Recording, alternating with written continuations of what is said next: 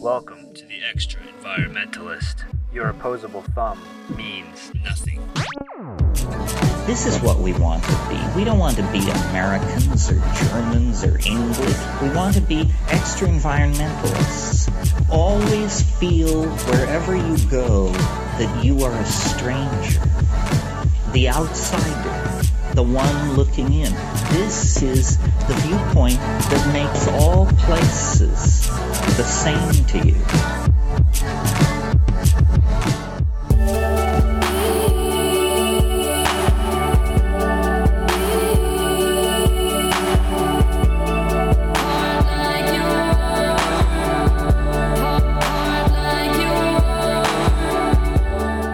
The Extra Environmentalist. I'm your host, Seth Moser Katz, along with my illustrious co host, Justin Ritchie, who is recovering from a wild and crazy Halloween, aren't you, Justin? Halloween was a fascinating time this year because there's a group here in Vancouver that is called the In the House Festival, and they hold various performances inside houses. And so they had a haunted house called the House of Very Bad Things, and you had to go to this secret meeting place that they only emailed you the day before.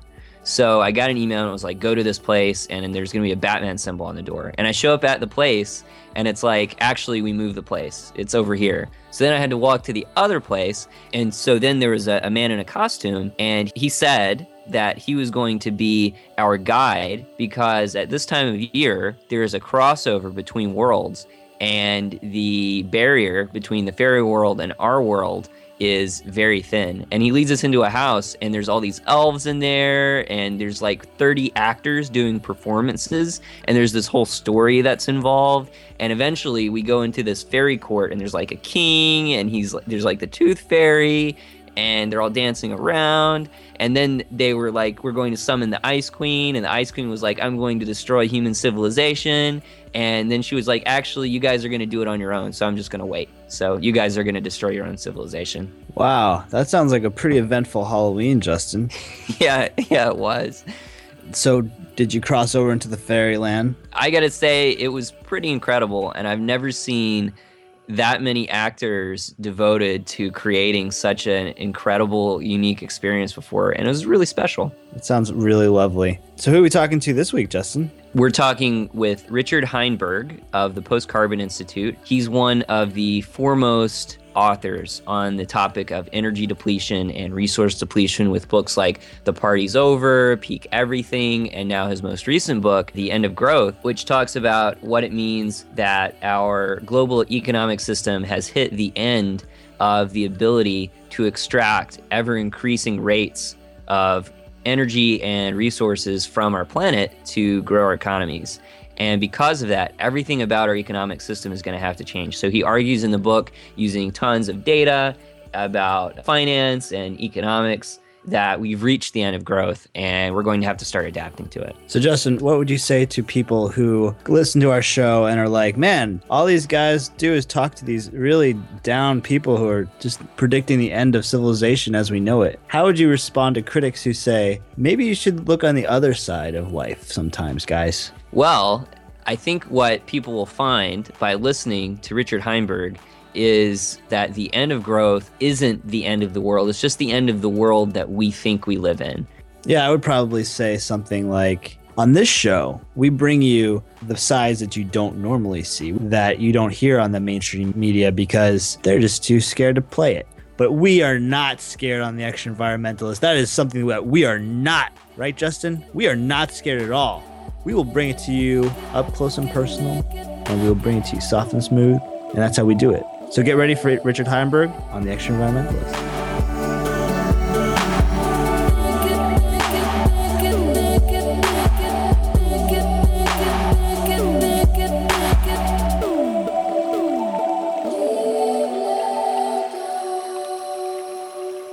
Richard, thanks for joining us from your office in Santa Rosa, California today to talk about your latest book, uh, The End of Growth. My pleasure to be with you. As one of the leading authors on energy depletion, how did the process of writing this book change your views on peak oil and its connection to the economy? You know, I think up to 2008, like most other peak oil authors, I was assuming that as oil became more scarce, there would be kind of a linear response from oil prices that we would see the oil price go from 60 $70 where it was back in 2005 to 80 to 100 to 120 to 150 to 200 and 300 you know the sky was the limit. But what we really learned in 2008 was that there is a, a feedback process. And as the oil price rises beyond a, a certain level it tends to undercut economic activity particularly in the already industrialized countries like the US so what we saw in, the, in uh, 2008 was a collapse in oil prices after the big spike that hit a, almost $150 the oil price collapsed down to a little over $30 and then has recovered since then back to, oh, I think it's about $115 in the world market right now. So what we're seeing is that the economies of the industrialized countries simply can't withstand oil prices higher than a certain level. And that's that's contributing to the inability of these Western economies to recover from the financial crisis. We haven't really seen a genuine recovery. We have an ersatz recovery that was purchased with uh, hundreds of billions in stimulus packages and trillions more in bank bailouts. But that's not a real recovery. It's not a self sustaining recovery. And we're not going to see one because as soon as the uh, economy looks like it's about to recover, that pushes oil prices up to the region where they prevent real economic growth from occurring. So that that's something that I was just beginning to understand when I started writing the book. As I was writing the book, that really came to the forefront as a significant factor that's choking off world economic growth right now. So you mentioned oil in that first statement there, and oil is such a big part of so many of our lives and so much about what your book is about. Um, why do we live in a society that bases its entire way of life a resource that is in such short supply?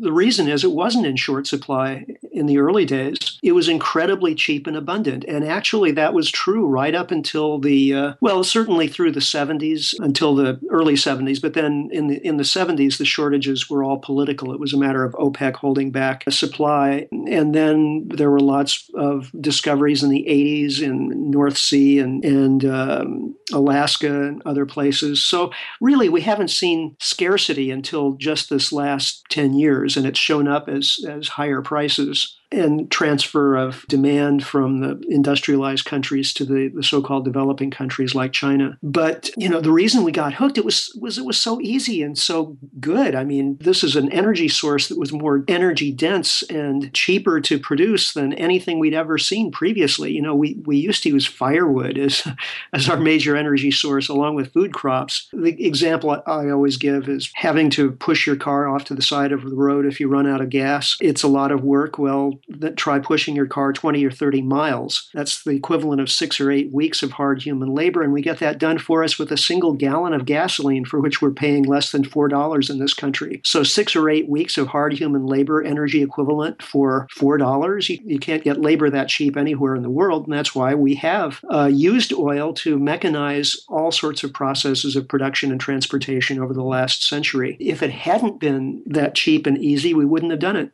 now we find ourselves in a situation on the planet where Western industrialized economies are suffering tremendously because they've racked up tremendous debts. And those debts are now looking more and more like the unthinkable that some countries are going to have to either take tremendous haircuts or start defaulting. And so, is there a connection between the issues that we're experiencing with oil on a global scale and price and all of the economic issues that are happening? It's a somewhat complicated story, but the connections are profound and go all really all the way back to this 21st century credit mm-hmm. bubble. And I would argue that started in the early 20th century when our problem was overproduction. Using cheap fossil fuels, we could make stuff faster than people could buy them. And so we solved that problem with two strategies. One was advertising, talking people into buying more stuff. And the second was consumer credit, making it easier for people to buy stuff on time by taking on more debt. So that started with the automobile industry because cars were a big ticket luxury item that people couldn't really pay for with cash, or not many people could, whereas it was possible to make enough cars for everybody to own one. So the solution, of course,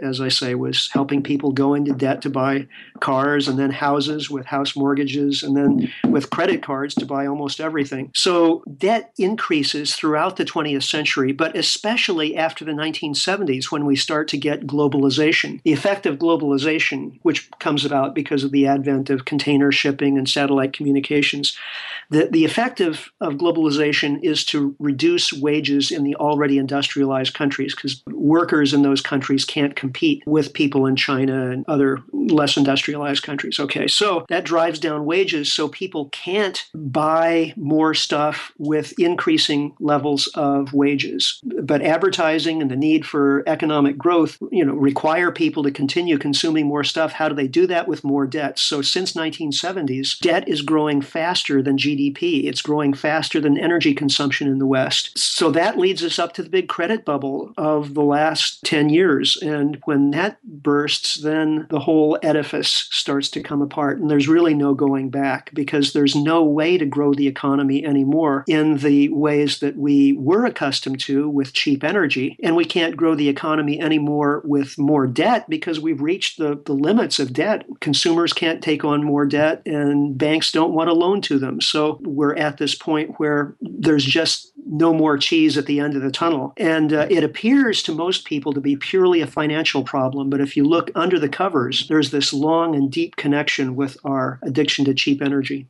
in a very quickly disappearing middle class, people are starting to wake up to the fact that they can't realize the economic daydream that they've been promised for their entire lives. With unemployment at around 9% and GDP growing at a reported 1.3% in, the second quarter, are our economic statistics telling us the whole story? And how do we know what the actual levels of unemployment in the United States are? What happens when GDP is growing below the rate of inflation? There's a uh, website that people can go to to look at alternative statistics, economic statistics for the US, and it's called shadowstats.com. Uh, it's run by a guy named John Williams, who has had a long career in compiling government statistics, economic statistics. And what, what he's basically doing is presenting uh, information about unemployment and inflation using the format that was standard practice in the US until just, you know, recent years. Basically, the US government has changed the way it reports unemployment and, and inflation and GDP to make the numbers look better than they really are. Uh, if you report GDP inflation and unemployment the way we used to do it, unemployment, rather than being 9.2% or something, is actually more like 16.5%. GDP growth for the past few years basically disappears. And inflation looks a lot worse because uh, prices of energy and food have have soared, and those numbers are are generally taken out of the inflation statistics that are currently released by the government. So we don't really know where we're going in terms of the economy because we just don't have honest numbers coming from the government. What's the relationship between debt levels and economic growth? If we're reaching the point where we are unable to grow by adding more debt to our economies, what happens next?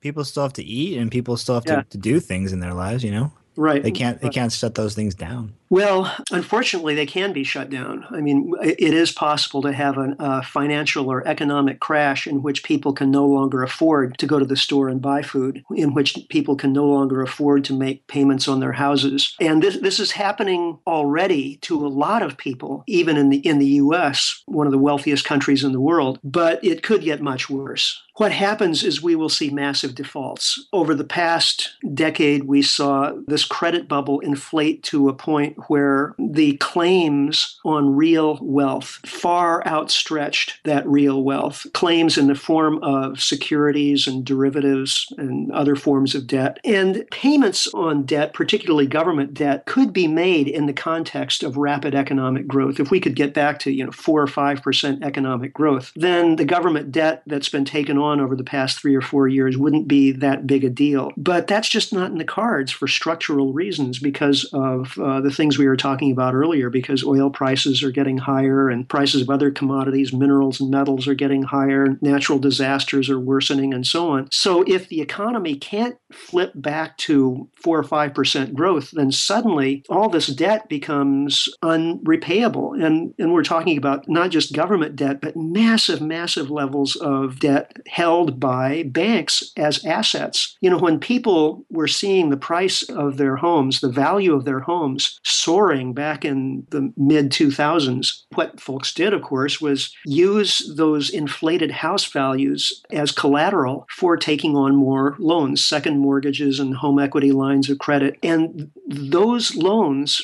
are held still held by the big banks as assets. And the value of those assets has plummeted because the, the underlying value of, of the houses has plummeted. But the banks have not marked the value of those assets to their real market value. They're still pretending that those home equity lines of credit and second mortgages are still, you know, AAA rated debt. And when those toxic assets finally see the light of day and get marked to market, the result is going to be massive, massive disappearance apparent wealth from the economy. What happened in 2008 with the fall in value of houses is American households lost over $6 trillion in net worth. The collapsing value of their homes resulted in the loss of about $6 trillion in assets, in effect, held by homeowners.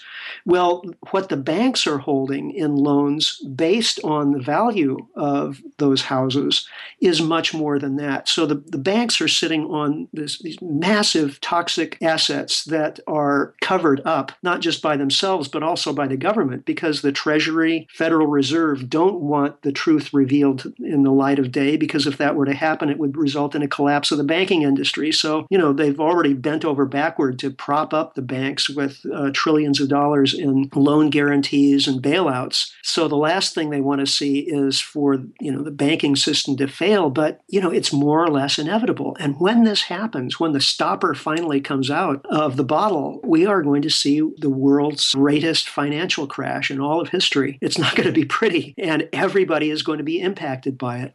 That sounds like a pretty bleak picture. So there is all this unrepayable debt. You mentioned that. And there are tons of people losing their jobs and businesses are failing and the banks are being bailed out by our government. What does it mean that all these assets and wealth are disappearing from the United States? What does that mean on a global picture? Do you see in your in the future a return to the normal? Is there going to be a return to business as usual?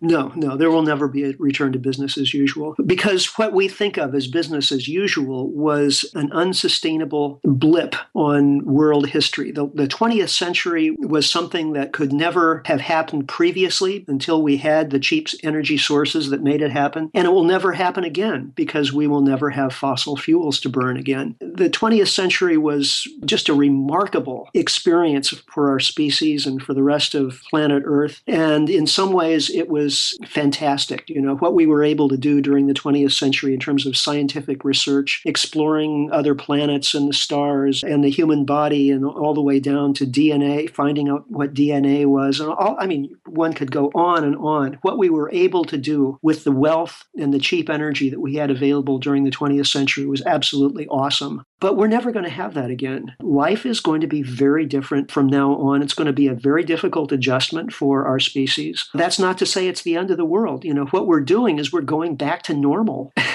and, you know, normal for our species is uh, much slower rates of cultural change. And in some ways, that's going to be good because we paid a lot for all those amazing developments of the 20th century. We also saw during that century the population of humanity humanity increase from a couple of billion to seven billion. And that meant the drawing down uh, not only of fossil fuel resources, but fresh water and fish in the oceans and climate change emerging as a world changing issue and all the rest. So the price for the achievements of the 20th century is one that we will continue to pay for the next several centuries, probably. But as I say, the readjustment back to a normal way of life after this anomalous period of rapid economic growth growth, I think could be seen as a good thing if we can understand why this is happening and the general direction in which we need to go. And if we can cooperate in doing that, we could actually end up with a way of life that is better for most people than we experienced during the 20th century. Yet that viewpoint is nowhere in the mainstream discussion of the current economic issues. And I was just in the United States recently and saw a bunch of campaign ads, and both sides, Republican and Democrats, were saying he didn't create jobs or he did create jobs. All right. of the narrative is about, you know, we want to create jobs, let's get back to growth. And a lot of people still think that we're still in a recession, that normal's right around the corner, the economy is going to recover. And that viewpoint is amplified by the words coming from our leaders, uh, Obama, Ben Bernanke at the Federal Reserve. What do you think's going through their heads right now? What you, clearly, uh, President Obama has been briefed on everything that's come out in the Hirsch reports and everything that's been known by the peak oil community for a long time. Yeah, I wouldn't assume that at all. I think the, the information that's fed to President Obama is very carefully chosen, and he's spoon fed with information to maintain a worldview on his part that coincides with the worldviews of the people who are, you know, more or less running the show. What's going through the minds of people like Ben Bernanke, I hesitate to speculate, but I genuinely think that these people do not really understand what's going on. They understand a lot of the superficial aspects of the economic crash itself, the financial problems of the banks and of uh, you know Greece and the other sovereign debt default nations in Europe, but they don't understand the deeper systemic crises of resource depletion, the energy picture, and the worsening impacts from climate change. They hear about these things from time to time, but they haven't really internalized those factors. And that's why I wrote the book, really to help not so much those folks, because I think they're unlikely to read the book, but to help ordinary people see why this is happening, to understand that this is not the fault of one particular group of people, or surely the banks have committed fraud and they deserve to, you know, a lot of bankers deserve deserve to be in jail and so on. But that's not going to solve the problem. We have to understand that this is a fundamental change of course for our entire economy, and we're all going to have to adapt at this moment in time, we're starting to see public backlash against the people who have engineered the system to accumulate wealth for themselves. And so we see a lot of global unrest and now Occupy Wall Street here in the United States spreading out across the nation, even here into Canada. So where do you see this going? Is everyone just going to trash everything because they're so angry? you know, you see in Greece people occupying their defense ministry, their statistics bureau, so that the government can't even report back its statistics uh, to the European Central Bank. Are we just going to have a global period of, of anarchy? Or do you think that there can be a meaningful revolution of values? Well, I hope so. I think of the Occupy movement really as the end of growth uprising, because if we had economic growth, then none of this would be happening. Governments would be able to repay their debts instead of being again at this economic precipice like we were in 2008, where everyone is fearful that the whole thing could just fall apart at any minute. Instead of that, we'd be, you know, in, in a genuine recovery. But that's not what's happening. Instead, we have austerity on every hand, you know, the, the, the clamoring on the part of, of the bondholders for nations to cut back on government spending and taking away services for the middle class and the and poorer class of the, of the population. So people are out of work and they have no confidence that anything's going to turn around anytime soon. That's a recipe for putting people out on the street, and that's exactly what we're seeing. You know, the, the folks in the Occupy movement don't have really well articulated demands, and that's more or less inevitable because the crisis that we're facing is a really complicated one. It's it, it involves the banks, it involves our energy sources, it involves involves the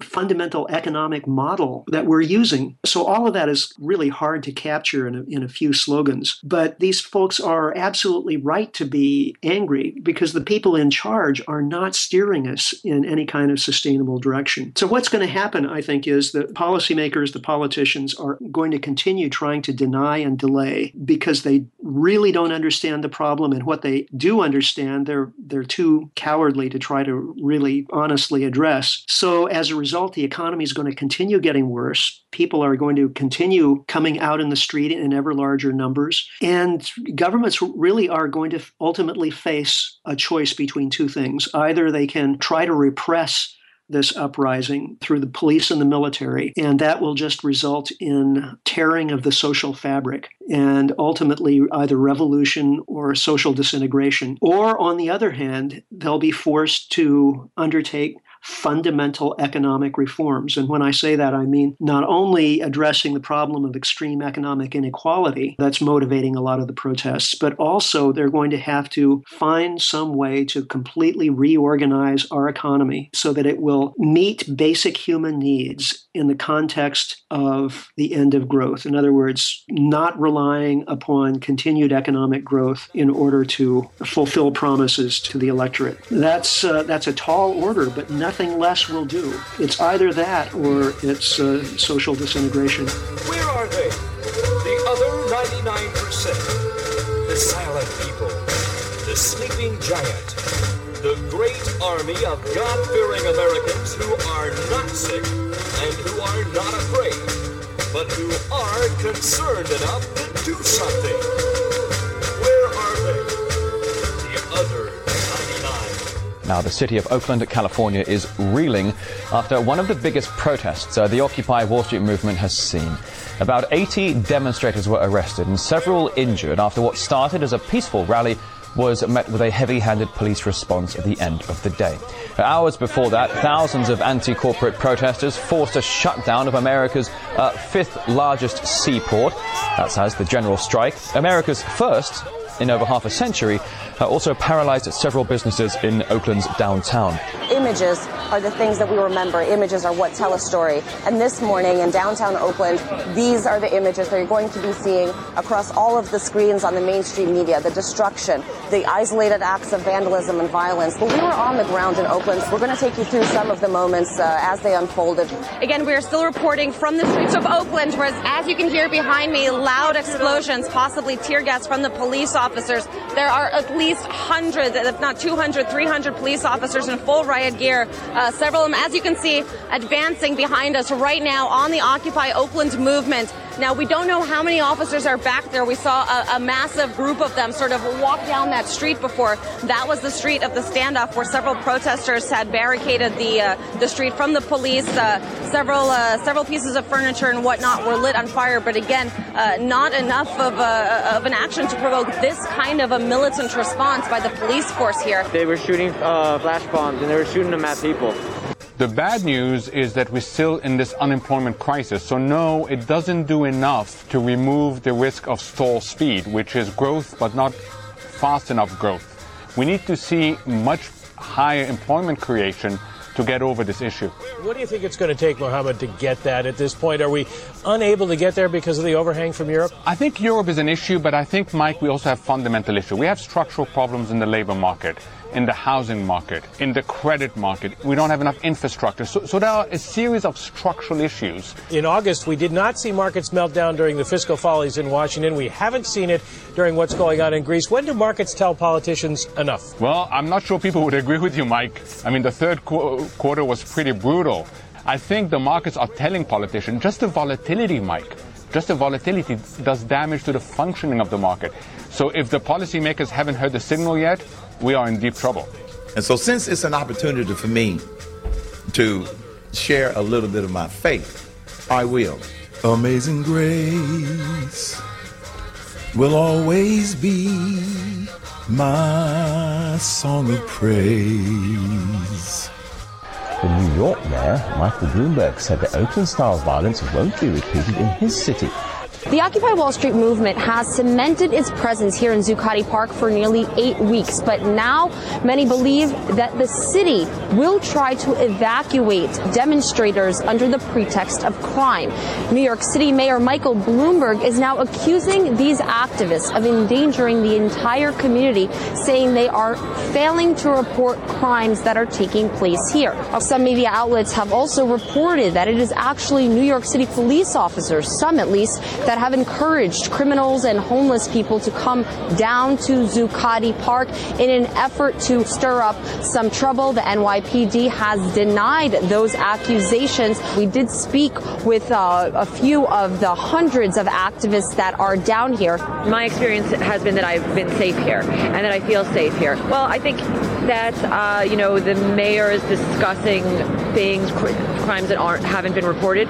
What are those crimes? I do think the mayor's probably gearing up to make another attempt to uh, to remove us from the park. Simply because someone walks into the park doesn't mean that they're part of the movement. A lot of these uh, outlets that have been critical of us characterize anyone who's within, you know, a mile radius of this place as a protester and therefore reflective of our movement. But as we can see, anyone can come in here, and that's fine. You know, we want to welcome people in, but certainly because someone's disrupted doesn't mean they reflect what we're doing or that we promote what they're doing. Overall, though, all the activists that we have spoken with today say they feel uh, as safe today as they have felt since day one uh, of this Occupy Wall Street movement. They say the momentum is growing bigger, it's growing louder, it's growing larger, and they are here to stay.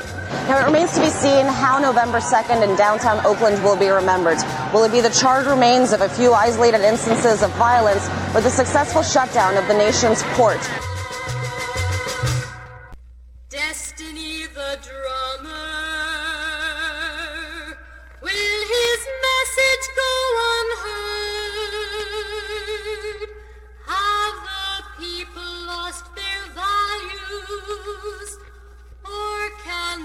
Cannot their hearts be stirred?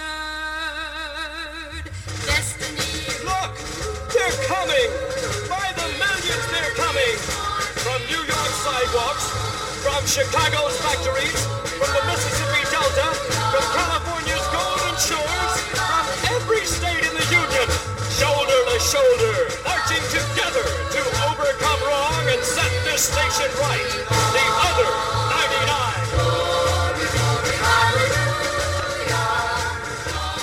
You're listening to The Extra Environmentalist. Today we're talking with Richard Heinberg about his book, The End of Growth.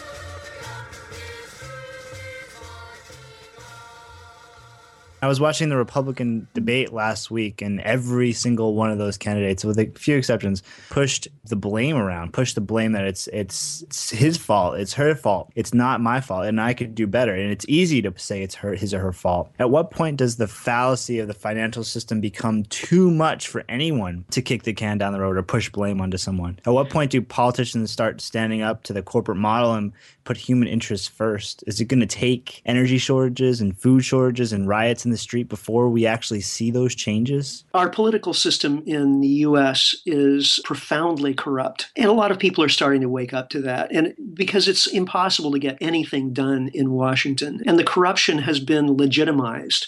The politicians are, are bought and sold every day, and mostly by corporate interests. The uh, Supreme Court played a big part in that. Until we address that fundamental corruption, I think it's almost impossible for the economic crisis to be dealt with. So, if the Occupy movement were to adopt as its central demand an end to money in politics, an end to corruption in politics and in the corporate sphere, I think from a strategic point of view, that's that's probably the most effective thing they do they could do because there are really a lot of other things that need to be done. We need to rethink economics as a discipline. We need to reform our monetary system. We need to have a, a wholesale energy transition. All of these are you know enormous tasks that will take a decade or two or three decades and they're hard to boil down to really just a few slogans or catchphrases. But none of those things is possible as long as we have these levels of corruption in government. So that what we have to do is is get the bottleneck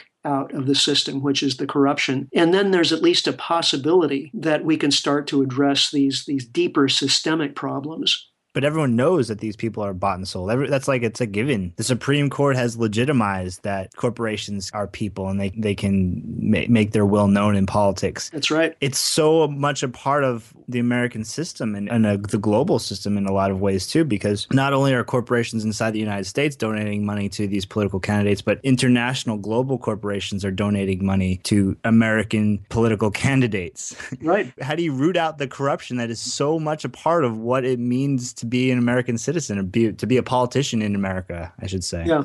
Right. Well, the only way to do it without a revolution is a constitutional amendment. And such a thing seems unattainable. However, I think if the situation becomes really dire, if you've got people out in the street with a unified demand for s- such a thing to happen, and the vast majority of the population is educated so that they understand that that is the essence of the roadblock preventing real reform, then I, I think there's a possibility for it to happen. I'm actually more hopeful now in that regard than I have been for the past little while, simply because the attention is being drawn to it. The dysfunction in Washington is so profound and endemic that it's it's become a joke. If you look at the polls right now, only a tiny percentage of people responding to pollsters say that they believe that Washington, by that I mean Congress, but also the president, are acting in a way that they approve of. Well, that's extraordinary, you know. And the reason for that is not that these are evil people or stupid people. It's just the system that they're in. It's becoming common knowledge that the system is broken. Again, I'm, I'm actually more hopeful that systemic change in that regard may be possible than I was even six months ago. So much of this issue has to do with the accumulated debt that we spoke about earlier. Why is default such a bad thing? Wouldn't that just clear the books so we can start over? I mean, couldn't the US just print more money and get our way out of financial difficulty? but if the US defaults, what does that really look like? I don't think the U.S. would be likely to, to default anytime soon. I think what we have to worry about right now are some of the European countries defaulting, uh, starting with Greece, and then that could spread to um, Italy, Spain, ultimately, perhaps even to France. And then the banks that hold those countries' bonds would be in a dire position, and those banks would start to fail. And that could trigger a chain reaction that would bring down the, the whole global financial system. That's not a far fetched scenario. In fact, I would say that that's probably the most likely scenario at this point. So, the antidote to that, the other alternative really, is to somehow organize a default or a series of defaults. You know, that's going to be difficult too, because nobody who holds debt wants to see the value of that debt trimmed significantly because they have made arrangements on the basis of the expectation that that debt will be repaid. However this is worked out, it's going to be it's going to be messy and it's going to be difficult. But the advantage of doing it in, in an organized way is that people will know what to expect and the pain will be spread around more or less fairly. If it's not organized, the result is going to be a kind of financial contagion that brings the whole thing down in a very chaotic and unpredictable way, and people will just head toward the exits, and and uh, we could see the whole financial system become completely unworkable, and we'd really basically have to just start over, you know, cancel everything and start over. One way to organize this actually would be an economist named Richard Douthwaite in Ireland has suggested this for the central banks to create debt-free currency, and rather than giving it to the banks, which the Federal Reserve has been doing with its quantitative easing programs, instead give that to people to repay their debts and give it out in the hundreds and billions and trillions of dollars so we can actually pay down some of this huge debt overhang that's at the heart of this whole financial contagion. That wouldn't be inherently inflationary if the amounts were in proportion to the toxic assets on the on the books of the banks so that all of this new debt-free currency were merely replacing or paying back the the unrepayable loans. What this would ultimately do actually is reduce the scale and the power of the banking system and the financial system. This would be also would be a messy and difficult process in itself, but there's the possibility that it could lead to an adaptive process rather than a, a chaotic and destructive process.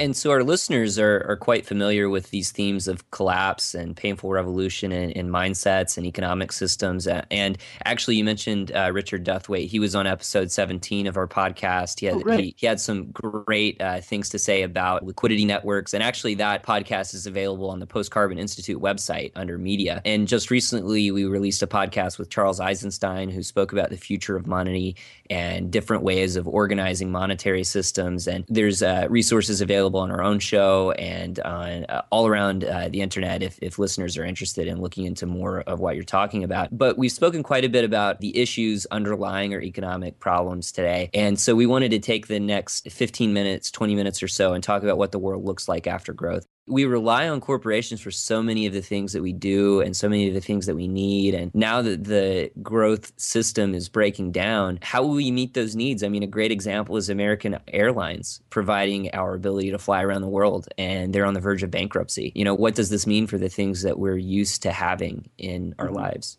Yeah, well, we're going to have less, and I, I, don't mean to be glib, but but that's that's really the case. Um, you used the example of the airline industry. We've gotten used to being able to affordably travel from continent to continent very rapidly using this amazing technology. That's probably not in the cards for the future for for most of us. It's going to be less and less affordable. It's virtually inevitable because the fuel is going to become less affordable, and there's really no substitute for jet fuel fuel other than some kind of sophisticated biofuel, which would itself be very expensive. So we're going to be less mobile. Fewer of us are going to be able to afford personal automobiles and the gasoline to make them go. Fewer of us are going to be able to afford to live in big, you know, 2,400 square foot homes and heat them in the winter and cool them in the summer. So that means we're, we're going to have to scale back our expectations, do more for ourselves, and do more for within our communities rather than relying on globalization for cheap consumer products. Even things that we've gotten used to, like you know, smartphones and consumer electronics, rely upon an economic model that is fundamentally unsustainable. Our prized little iPhone, you know, the, the icon of the 21st century century is made by Chinese factory workers who are toiling in environmental conditions that none of us would consider acceptable, working for slave wages. And those phones are made with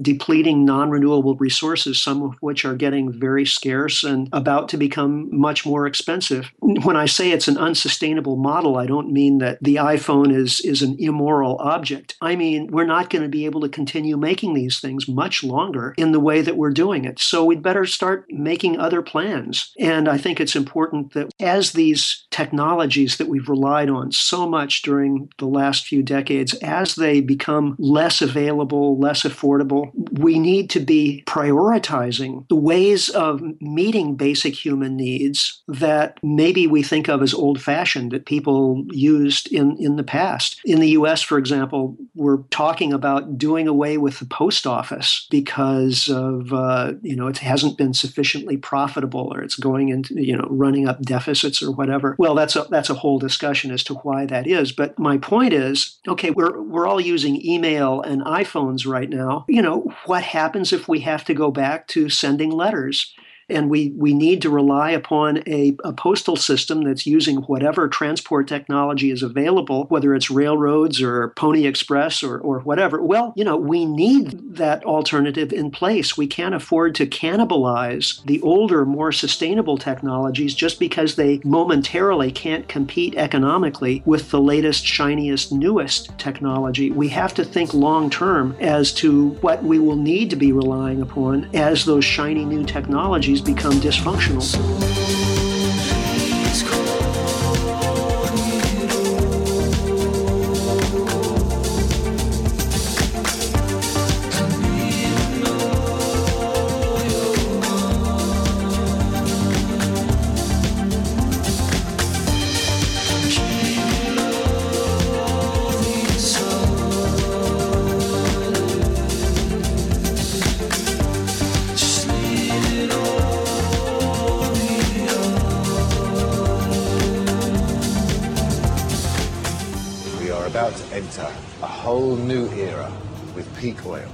Petroleum geologists predict at some point between 2006 2010 we will pass the planetary peak oil spike, and from then on, with every year, there will be less and less net energy available to humankind no matter what we do. And this is, I believe, an epoch of such enormity that to make any meaningful comparison at all, you've got to go back to the Mayans, to the Romans, and the collapse of the last complex civilizations. Because those civilizations, they didn't collapse just because people got bored of being Mayans and Romans. The high priest didn't come out onto the temple steps at Chichen Itza one solstice giving it, hey, yeah, hey, hey, hey. Oh, this is bollocks, isn't it? What am I? Really?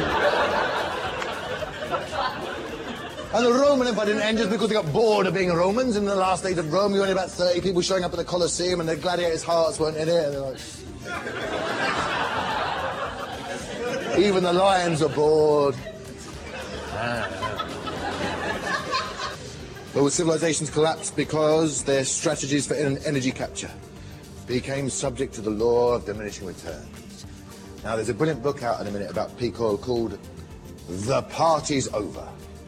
Oil, war, and the fate of industrial societies, although I sometimes suspect that it's because my own life is so empty that I'm powerfully attracted to a book whose title is The Party's Over.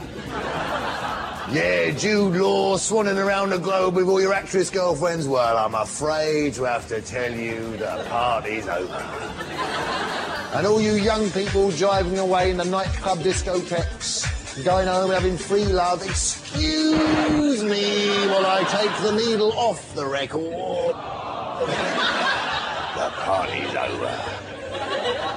And Richard Heinberg, who wrote The Party's Over, his thesis is, look, the name we gave to the world that first coal and then oil made is industrial society. When we pass the peak oil spike and oil depletes rapidly, it is the collapse of industrial society. And that faced with this enormous fact, this elephant in the room, humans are in denial, looking as ever for the quick techno fix, but there is no way out. Not this time, but we are suckers, and we need to believe like the victims of every contract ever played. We need to believe, but there is no way. Well, we run out of oil, we go to the hydrogen economy, but there are no hydrogen reservoirs. Beneath the Thames Valley, you make hydrogen fuel cells from fossil fuel cells. You can use hydrogen fuel cells to store wave and wind. It's not useless, but it's not an energy source, it's an energy carrier. No way out. Well, we run out of oil, we go to the nuclear option. Well, apart from everything else is the small matter. That from mining to decommissioning, the nuclear cycle as a whole produces 75% as much carbon emissions as coal-fired gas stations non-starter. No way out. I don't want to bum you out totally. There are some hopeful technologies, credit where it's due. I mean, not enough people are investing in these technologies, but okay, they're there. If you must have cars in the future, they can be powered by zinc air fuel cells, uh, which produce a non-toxic byproduct, the zinc oxide, which is a kind of viscous, thick, creamy white substance which can be recycled into fresh zinc fuel pellets using electrolysis and walnut oil. And the catalyst that they're developing at Stanford University is thermobroma cacao, or cocoa solids. So the car of the future will drive along powered by zinc air fuel cells, and out the back, on a little tray, will be produced a row of this thick, creamy white substance surrounded by a chocolate whirl with a walnut on the top. there is no way out. And transport is the least of our concerns. There is the small matter of the oil we.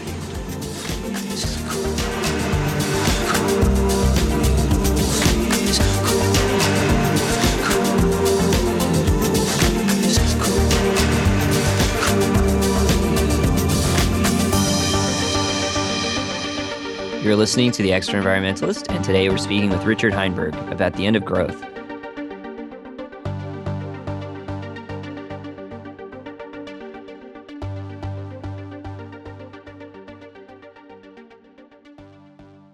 Economy and our education system has led to tremendous specialization and, and urbanization. Can we expect this trend to continue in a post growth world? And what sort of prospects would a college graduate, say, or his equivalent face in that post growth world finishing their formal education? A lot of trends that we've come to think of as, as inevitable are going to reverse themselves. And I think urbanization is one of those trends. We're going to see a, a counter trend toward re ruralization in, in many parts of the world. People going back to uh, subsistence agriculture in very large numbers. And people need to be prepared for that. You mentioned college graduates. Well, first of all, the basic model of young people going into debt to gain a technical education or a degree in marketing or something like that, that model is, is completely broken at this point. There's no basis for young people to take on that kind of debt. And yet they do need certain kinds of knowledge that will prepare them for the kind of world that is emerging. That's not necessarily the knowledge that they would be getting from an education that they're likely to receive these days.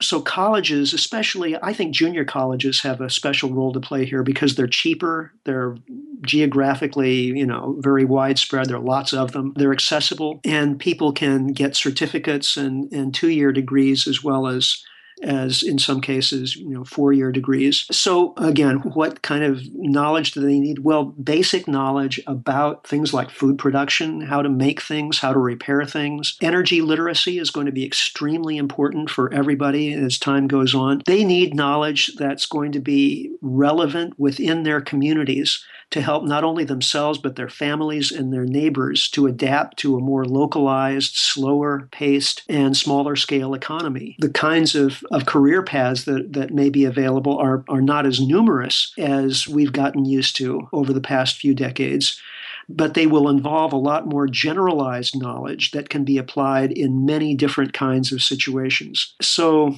again, uh, uh, gardening and food production are going to be extremely important in in that, and every every community college, I think, should be starting right now to uh, to develop a local, sustainable, organic food production program. Right now, it may be difficult to get off the ground, but I uh, I would almost guarantee in five or 10 years, those programs are going to be you know, the backbone of the community. So, what does the end of growth mean to the concept of development and developing nations? We've spoken with uh, Helena Norberg Hodge and Mac, uh, Manfred Max Neef on our program, and they've uh, spoken a, a, quite a bit about the issues with uh, development in, in the way that we've thought about it over the last 30, 40 years as a civilization. Will we see greater equity amongst rich and poor as growth ends, or are we going to have uh, even more concentration at the top? I think that we are going to see more equity, and it's not going to come about as a result of the rich nations at the top voluntarily giving up some of their wealth to, you know, fund the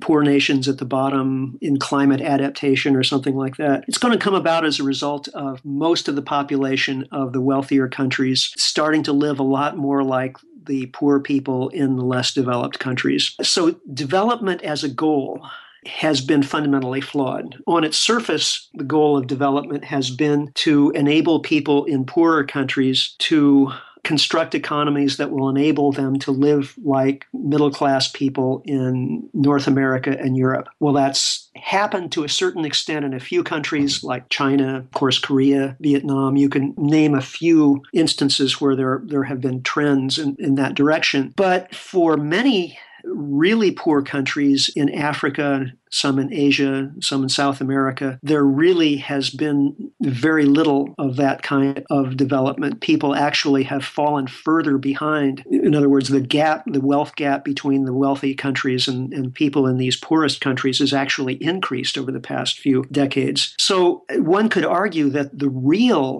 goal of development has not been to make everybody in the world middle class, it's been to promote the interests of the corporations based in mostly in Europe and North America through globalization to give them access to cheap resources and cheap labor in the less industrialized countries and to increase the level of debt in those countries to finance development projects like dams and power plants and so on that those countries don't even need in most instances. So if that's what development is really all about, then we don't need any more of it. And in fact, what we need to do is rethink development, as I'm sure you also heard from, from Helena and the other folks you've been talking to. We need almost a counter development, in a sense, a, a strategy to relocalize economies and to prioritize traditional and subsistence agricultural practices. Some of them need to be improved, and there's a role for science in doing that. But the trend of urbanization, which has been a hallmark of development, I would argue is an unsustainable trend and is going to be reversed. And with development itself, needs to be thought of as a relic of the 20th century as we move into a, a new set of trends back toward relocalization, toward local economic activity to support local populations. Transportation is a huge part of our food supply and our business models in, in most parts of the world. Will renewable fuels make an emergence and will people be able to hop in a car using their renewable fuels and go on a road trip, maybe using ethanol or biofuels? I, I, don't see that happening in, in any major degree. Yeah, we probably will see biofuels continue to play a small role in our adaptation to the economic future, the energy future. But I think in most cases, cases, biofuels have been a big mistake. Uh, cellulosic ethanol, the basic technology has been around for decades, in fact, and the efforts to develop that technology further and make cellulosic ethanol a viable reality are, as far as I can see, really going nowhere. So, without biofuels, what's the other option? Well, it's to electrify transport, uh, electric cars, bikes trucks, trains, and so on. I think that can take us some of the way, providing that we invest a lot in renewable sources of, of electricity.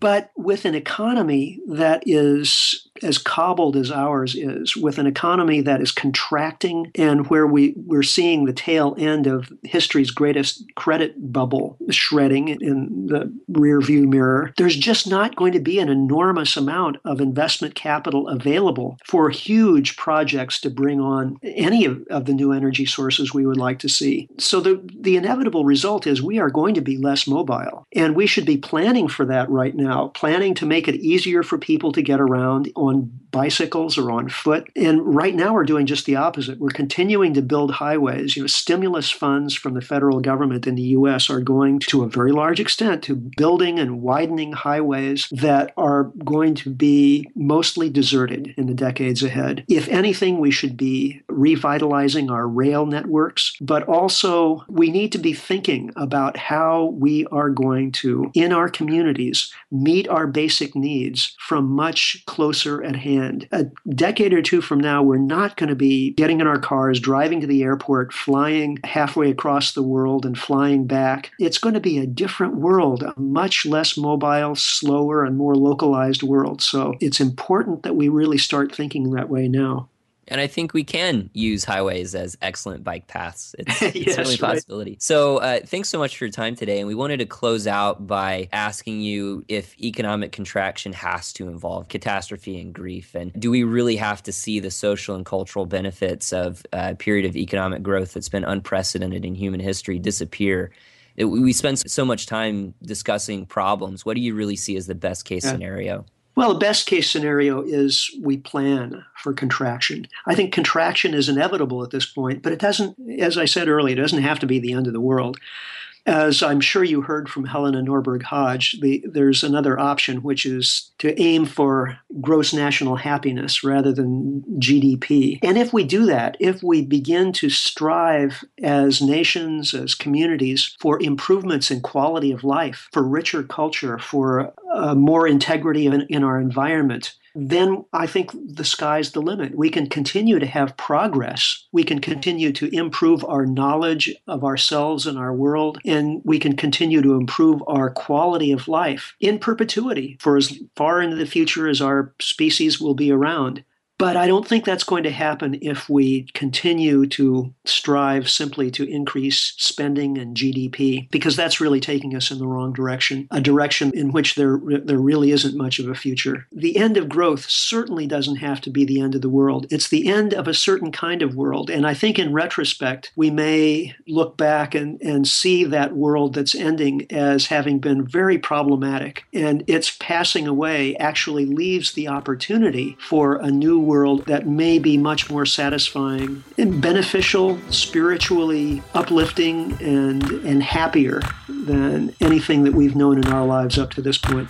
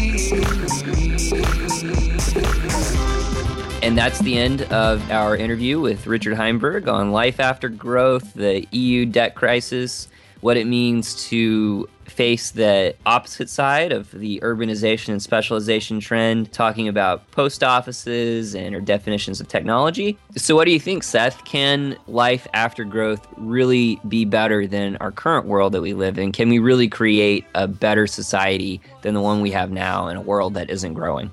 No matter what happens, it's going to be different. And it's how you look at it that makes it what it is. So if you come into the situation with a really positive mindset and say, "Hey, this is going to be great. I'm going to be able to get in touch with the land. I'm going to speak with my with my friends more often. I'm not going to spend as much time stuck in front of a computer screen because there's no electricity." All those things are just the way that you look at it. You could also come at it and say, "Oh man, I'm not going to be able to get my Big Mac anymore. I'm not going to be able to drive my car and and pollute the atmosphere. I'm really sad about that." If you come at it from that perspective, then it's it's really sad. And, and you know there's a lot of people who will come at it from that perspective and will choose not to live in a world where they don't have their conveniences of a you know 24/7 grocery stores and internet that comes 3 megabytes per second you know? Those people will not be able to transition into a post-industrial world. There will be many of those people. It's really scary. And a lot of people go around on their weekends and get hyped up all week to go to a professional sports event or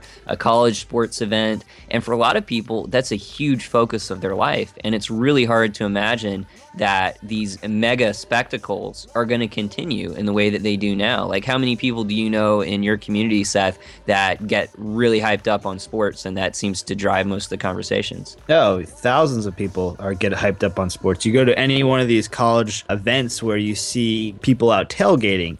I live in the Triangle where there's three major basketball teams that converge in one area. You know, you have NC State, you have Duke University, you have UNC, and talk about some diehard fans. These people are crazy into their sports. Sports are great, they're fun to watch, and they're exciting, but they're a narrative that really has no effect on the lives of everyday people. yeah, no actual impact in the way that, you know, they develop themselves or deal with adapting to this end of growth economic reality that we live in, right? Absolutely. And I think that for a lot of people, they get really wrapped up in false narratives that are provided by a society and by a culture that really has no care for them as people. It really makes you think I mean, are we here just to consume things? Are we here just to go out and watch football games and buy Big Macs? I don't think so. But for a lot of people, that's that makes up their everyday life. I think that sports will still exist in a post growth world. It'll just look different. Instead of having a team in New York play a team in San Francisco and fly across the country to do it, you'll have a bunch of teams in New York fielded by regular people who just play against each other in their spare time. So I think that sports will become much less of a spectator thing and more of a participatory thing. But also that goes to say for a lot more in our society other than sports. You know, agriculture is going to be much less of a spectator sport where you just walk into a grocery store and there's shiny, beautiful fruits and vegetables from all around the world for you to see. And you're going to have to start growing more of those on your own. And that's really at the core of Richard Heinberg's message. We're going to have to start doing a lot of the things that are done for us through these industrial supply chains for ourselves. That's true, Justin. And I don't know if people will really have a lot of free time as much as they do right now. They won't have that six hours on average a day to come home and just sit in front of the television and veg out because they'll be having to go out into their garden and uh, harvest vegetables. But what do we do with that free time now? We won't have any more free time because we'll be using all that time to survive. I think that's why thinking about a post growth world is scary for a lot of people because you do have to come closer to the natural world in the sense of everything that it provides. Not only the beauty of nature, but also the reality of mortality, the fact that we have to face death and the natural cycles in the way that they are. And it's true that a lot of things in our society isolate us from death and isolate us from those natural cycles. But I think we got here for a reason. And we're here because, as Richard said in the interview, oil is so useful as, a, as an energy source. It's so efficient compared to coal. It's so efficient compared to wood that we used it for everything. And humans really lived some rough lives in the early stages of the Industrial Revolution. Ever since we started burning coal to power machines, everything about human labor everything about the way that we organize our societies have changed dramatically from the 14th, 15th, and 16th and 17th centuries. And it's been a really dramatic change in the way that our species lives. But what Richard Heinberg says is that we're headed back to normal. We're going back to normal as we move forward. And so that's a really important way to think about it. Instead of thinking of, oh, here's this world and it's going away and I'm not going to be able to go to the airport and hop on a flight to go all the way to Asia or Europe or South America from North America whenever I want to. Instead, think about returning to normal there's a lot of really positive things about returning to normal. And that means healthier, stronger communities, closer relationships. And that means that you can have more satisfying work. It's only been what, like three or four generations that have had the benefit of oil in their lives. The integration of these incredible industrialized models of civilization and moving back to a post oil world, it's really not that much of a leap in the scale of history. It's very small. The positive thing to think about when discussing these topics is that everything about air conditioning and cars have arisen in such a short period of time. Think of air conditioning. The city of Atlanta is now the capital of the South in a lot of ways. It's the largest urban metropolitan area. But 80 years ago, what did it look like? It was nothing. And only because of the advent, the creation of air conditioning, now it can turn into this huge city. And so, over such a short period of time, we've created suburbanization, we've created automobile dependence.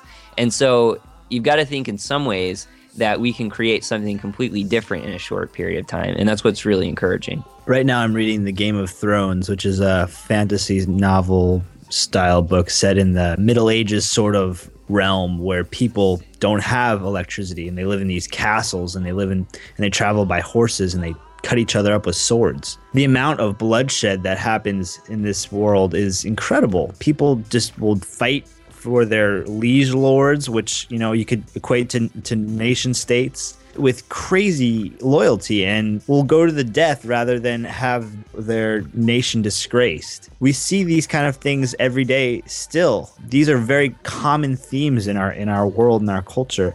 This almost fanaticism around nation states and about one's own country. Do you think in a post industrial world, Justin, that we've moved back to that sort of barbarism where we're cutting each other up with swords and fighting for our liege lords?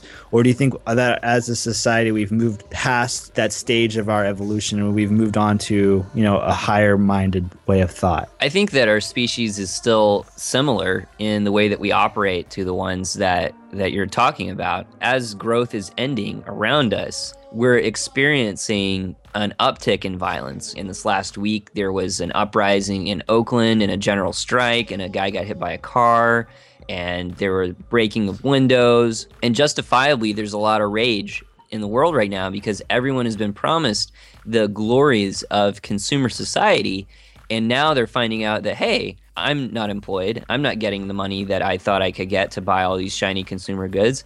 Hey, I'm underemployed. I'm working at a Burger King or as a janitor when I went and got a PhD or a master's degree in this topic, and I thought I was going to be better off than this. So there's a lot of rage out there. But the real question is will this rage subside? Or will this rage be able to develop into a creative alternative to the society we live in now that can provide a good quality of life, that can introduce something that isn't filled with raids against neighboring villages and sword slashings. And that's a real open ended question right now. Part of me wants to think that, yeah, I think we will get it figured out and we will live in societies that are peaceful and are, are uh, caring and that can emphasize our positive benefits. But then, you know, I see things like uh, people stocking up with guns and ammo in the United States, and I see all the copper theft that's going on and the rise in metal thefts in the United States and really around the world as the economy deteriorates. And it makes me worry about where we're headed as a species. Will we really have the kind of peaceful existence that we think we do now? Unfortunately, a lot of people don't have access to that peaceful existence. But it goes back to Steven Pinker, who gave a really famous TED talk about are we living in the most peaceful time of our species history? And there was one guy named Jairus who wrote a book called War and the Noble Savage. And he went in and looked at some of the data that Steven Pinker used originally for his talk. And it was a paper that looked at uh, tribal societies and said that the percentage of male deaths through war was way higher than our modern society. And so Steven Pinker was saying we live in the most peaceful time in our human history. Well, if you go back and do that analysis, like uh, Jairus does in War of the Noble Savage, he shows that because these groups were so small, and because maybe there was one male death through war that happened every few generations, it amounted to an unproportionally large amount of deaths. Also, I saw a film at the Vancouver Film Festival called uh, Secrets of the Tribe, and it was about the Yanomami peoples in South America that some of this data was based on. And it was about the anthropologists who went there and gathered the data. And their data gathering methods were so inaccurate because there were language barriers. And even once they learned the language fairly well and could communicate, all of their interpretations were blocked through their cultural viewpoints. And so all the data comes into question. And so if you listen to what these people say about the way they live their lives, yeah, maybe they did have conflicts with other tribes, other groups, but these tr- tribes didn't often result in conflict that led to death. Quite often it was throwing spears and marking territory. And you see this all the time amongst like elk and other species, they, they clash and they go up against each other, but it's not violent in the sense that they kill each other over territory. Are you saying that elk throw spears? I'm saying that, you know, you see elk uh, hitting their antlers up against each other, and that's inevitable. I think that humans are potentially better than that, but in nature it happens. What I think we can do is recognize that those territory conflicts are going to come into play and try to minimize the violence that occurs and just use it as more of like a demonstration rather than I'm going to kill you. Well, when you think about the way wars were in ancient civilizations and ancient societies, most of the fighting was hand to hand with blunted weapons such as swords or clubs or spears or, you know,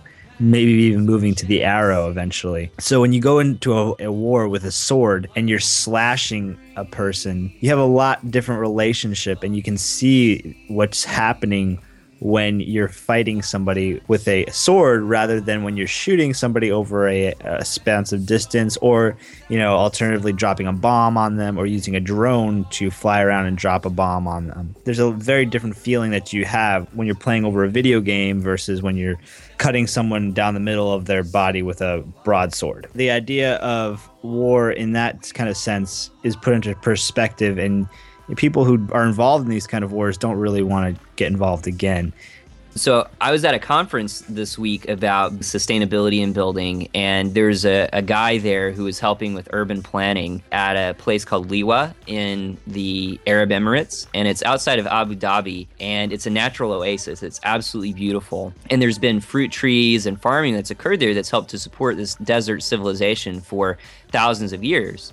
And so the royal family used to live in Liwa, but now they live in Abu Dhabi. And they want water that came from that fossil aquifer that lives under the oasis that allows the oasis to exist. So they built a pipeline that pipes the water 100 kilometers up to Abu Dhabi so they can have this royal water in the palace. But what do the farmers use on the oasis to grow the food? They have to pipe in water from a desalinated plant from the ocean 100 kilometers away. So they're not allowed to use the water that sits right underneath them to grow the plants and fruit that they are going to use to feed the royal family. Because of our political structures and because of the way we've organized our societies, we make really irrational and crazy decisions that if you just look out at a, a, different culture, you can say, wow, that's ridiculous. But that makes sense for them because in their culture, the royal family owns everything. And in fact, in Saudi Arabia, if you live in an apartment complex, it's an apartment complex brought to you by the royal family. And that seems crazy to us, but they look in on our culture and they see the same thing. They're like, why did you guys do that? That's such a waste of resources. That's so ridiculous. So that gives me some optimism to say that in the future, maybe we will be able to use our resources a bit more effectively because we've made so many stupid decisions now. That gives us plenty of very vivid examples of how not to do things. If you want to find out more about the Extra Environmentalist, you can check us out at www.extraenvironmentalist.com. You can check out our Twitter feed at X Environmental. Like us on Facebook, leave us a voicemail message, and leave us a comment. We'd love to hear from you. And, and in this last week, we had our first radio broadcast on CITR 101.9 FM here in Vancouver. So if you're a BC based listener, tune in twice a month on Wednesdays from 1 to 2 p.m. And we're going to post the broadcast schedule on our website whenever I get a chance to. and uh, tune in and check it out. We're also on Stitcher Radio. So if you want to find us on the Stitcher Radio app, which is available on all major mobile devices as well as the internet, find us on there and listen up. And thanks to Michael for writing us from Germany. Uh, he listened to episode 27 and heard the mail segment at the end where we mentioned his previous email. And I referred to the Extra Alliance as a group that was working on paleo and ancestral health. Well, actually, I got completely confused. What Michael was referring to was a name that he invented for our podcast listeners, the Extra Alliance. So, what do you think of that, Seth? Oh, that's great. We have the Extra Alliance. All you listeners out there are proud members of the Extra Alliance, and we are so proud that you are a part of it. Yeah. So thank you so much for listening. We know that the amount of time that you can allow sound to enter your ears in a given day is limited. And there's so much out there to listen to. There's cool music, there's sounds on the street, there's birds chirping. But for this time in your brain's history, you've chosen to input us into your ears. And we really appreciate that. We do. And if you really want to take it up to the next level, you can listen to Justin and I talking while you sleep. Don't do that. It'll warp your dreams. You'll have terrible. Yeah, you, you you shouldn't do that. It's a really bad idea. Thanks a lot for listening to Extra Environmentalist. And as always, keep your enemies far away from you and your friends really close. Cl- close enough to give them a hug. Just hug your enemies too. Just hug everybody.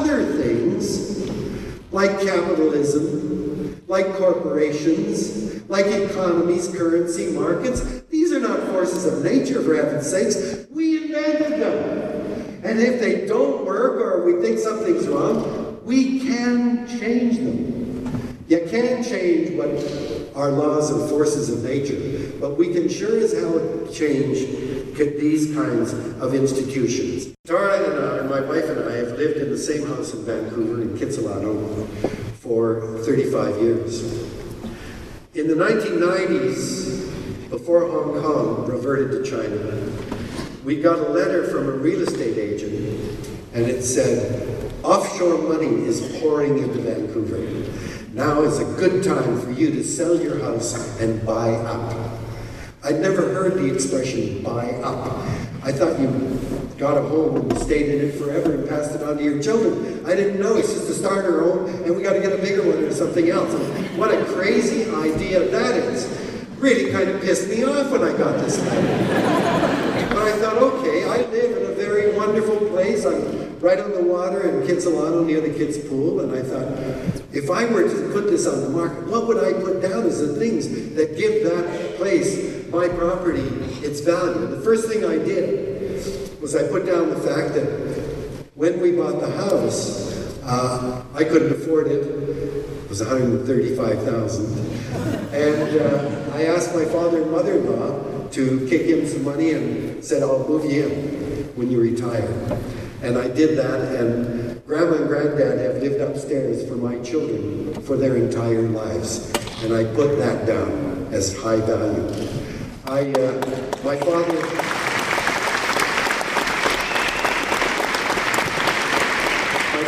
Cabinet maker, and when Tara and I were first married, he built a kitchen cabinet in our apartment. When I bought this house, I ripped out the cabinet put it in our kitchen. It looks doesn't fit at all, but every time I use that cabinet, I think of my father, and I put that down.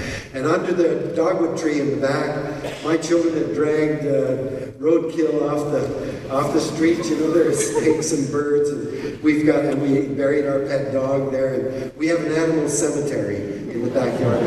I put that down. When uh, when um, my, my father-in-law is an avid gardener and he knew that I love asparagus and raspberries and he's planted a little patch of raspberries and, and asparagus just for me and I put that down. And as I began to make this list, I realized those things that make this more than a piece of real estate or property, that make that place my home, those are priceless to me. And yet on the market, they are worthless. And that's one of the problems we have with this crazy economy. The things that matter most to us have no value. Next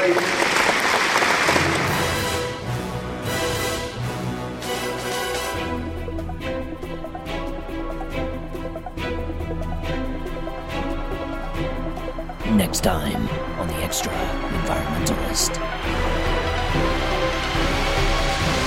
What we're dealing with is a systemically, structurally unstable system because what, what we're seeing happening is not the degradation slowly as you're kind of assuming in your question. What we're seeing is crashes, sudden collapses. And that's what you would have in a natural ecosystem too. A pine forest may be very more productive than a virate forest, forest in terms of producing cubic meters of, wood. However, one match and everything is gone. This is not terribly resilient. The resilience is what's lacking. And the lack of resilience manifests not in the slow degradation, but in collapse. I may surprise you by telling you that the systemic purpose of a tax system is actually to give value to the currency that asked for. If tomorrow the US government decided to use something else for payment of taxes, the dollar would disappear from circulation in, a month, in a month time. And if, if they require pencils, pencils will become the valuable thing. Pencils are pieces of paper or electronic bits of whatever nature you want to find it. In other words, the purpose of the taxes is to create a demand function for that particular currency.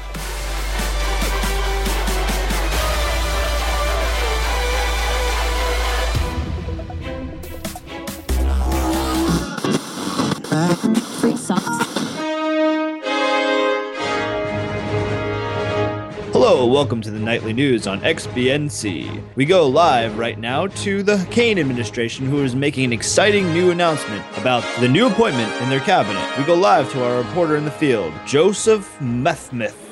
Uh, thank you, Sam. We're here live in the White House press conference room where a very important announcement is about to be made by the Kane administration. They are appointing the members of their cabinet right now and are going to push those through the Senate for confirmation in the next few days. I've been hearing that this appointment is coming out of left field or knowing the Kane administration right field because there's not been an administration appointment anything like this. And given that there is a man in a white lab coat standing at the podium right now getting ready to make the announcement, already has me thinking this is going to be something very special. So, Joseph, just before we get started, uh, we've heard rumors about some sort of appointee that's that's not human. Is, is have you heard anything in the field about this? I have no idea what's about to happen. All I can do is just describe the scene for you here.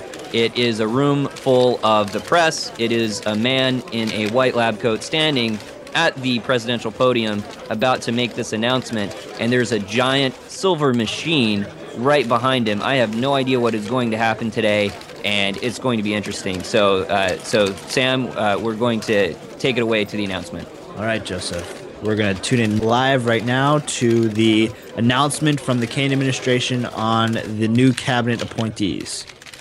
Hello, and thank you all for attending today's very special announcement. I am Robert Leftfield. I am a geneticist at the University of Texas A&M, and the Kane administration has been pushing millions of campaign funders' money into this research project, which is quite special. I have been working on a way for creating an actual machine that will allow you to input a stock price and out of it comes an actual person. Yes, no longer do corporations have to be legal people, they can be real people too.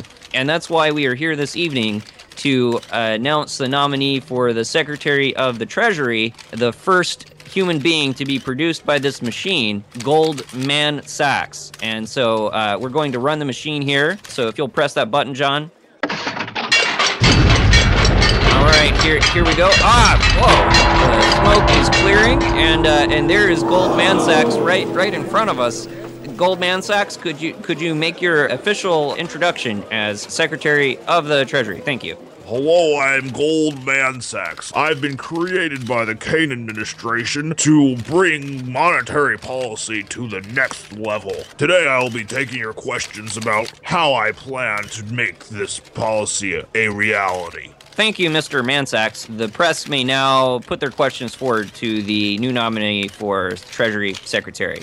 Hello, my name's Sandra Bettermouth, and I'm with the New York Times, and I wanted to say that this nation has been struggling with GDP growth for many years now, and I was wondering what your strategy was to kickstart growth. GDP growth is a very important part of my administration's policy. To facilitate growth, one such strategy is initiating nuclear war on a global scale with the destruction of many cities around the world. We will be called upon to up GDP production to compensate for the amount of city destruction. As we saw in the Fukushima accident and the tsunamis that have slammed into the eastern part of this world. GDP growth has skyrocketed in those places because of the massive need to import food and raw materials. The rest of the world has benefited greatly, especially the United States, because we can support those destroyed economies and cultures. If we can replicate this on a global scale, just think of the amount of GDP creation that we could have. Hello, this is Sam Leftwich here from XBCNC, and I'm wondering about unemployment. Our nation has a very serious unemployment crisis that has not been solved. Do you have any strategies to help reduce the number of unemployed in this country? Thanks for asking. Yes, I do. We will send out surveys finding out who is employed and who is not, then brand them with working and non working tattoos, and then we will release drones into the sky that will find all those people who are gainfully employed, making money. The drones will come down out of the sky, decapitate some people, use machine guns on others, and poison the water systems and small businesses everywhere. Soon, nobody will want a job, and unemployment will disappear forever. Hello, this is Max Beckman with the Chicago Tribune. Uh, it sounds like you're pursuing some really innovative policies here. Healthcare has been a very important issue in this country, and where are you going to take it next? What does Kane Care look like? Kane Care will bring together Obamacare and genocide all into one package, giving doctors more employment opportunities. By randomly infecting people with cancer, along with AIDS and other sexually communicated diseases, no longer will people be healthy. They will be sick, so sick that they will be forced to go to hospitals and pay millions of dollars to make themselves well again. Our country is destined for greatness. Hi, my name's Alex Eagleman, and I am with the San Francisco Chronicle. And I was wondering about the massive debt that the United States finds itself with. The previous Secretary of the Treasury, Mr. Timothy Geithner, battling uh, the budget issues of the United States along with the national debt that it was accumulating. And even though you're looking at a very cross cutting approach through the medical system and other uh, military methods to raise GDP, uh, how do you expect to deal with the debt? That's a great question. Thanks for asking about that. We've actually been looking into recreating a feudalistic state in many areas of the United States, and we are in negotiations with both Canada and Mexico over annexing them and setting up feudal states that will support the United States in all of its endeavors. We have negotiations going on in South America where we are both talking to leaders there about importing women for surrogate mothers to our bankers to reduce the national debt, of course. I'm, I'm sorry, that's all the time uh, we have for questions today. Thank you, Mr. Mansax. Please, if you have any further questions, please direct them to the Secretary of the Press. Uh, we will uh, leave you alone today. Thank you. Uh, this is Jason Methmeth reporting live from the press conference that you just witnessed, uh, taking you back to Sam Bryanson in the XBNC studios.